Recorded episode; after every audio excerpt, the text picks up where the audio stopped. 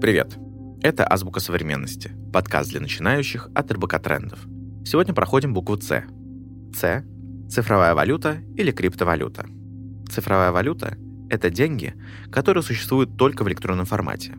Их преимущество на мировом рынке заключается в том, что виртуальные деньги можно переводить без комиссии со стороны банков и правительств. Криптовалюту иногда называют виртуальной валютой, хотя на самом деле это немного разные вещи. Виртуальные деньги актуальны для покупок в онлайн-играх. Цифровыми же можно расплачиваться за реальные товары, хотя она и не обладает свойствами обычных денег. В 2020 году Банк России предложил создать цифровой рубль как дополнительную форму валюты. Виртуальные деньги хотят также ввести в оборот правительство Китая и Евросоюз. Самые популярные цифровые деньги – это биткоин. Сейчас один биткоин равен 3,5 миллионов российских рублей. А теперь закрепим знания. Повторяйте за мной. С – цифровая валюта. Попробуем составить несколько предложений с этим словом.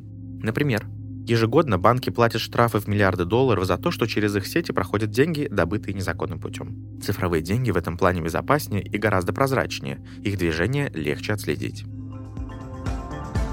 Больше о цифровой валюте читайте в материалах и слушайте в подкастах РБК Трендов. Это была «Азбука современности», подкаст для начинающих от РБК Трендов. Подписывайтесь на подкасты в Apple Podcasts, Яндекс Музыки и на Castbox. Ставьте оценки и делитесь в комментариях словами, без которых, как вам кажется, невозможно представить коммуникацию в 21 веке. До встречи!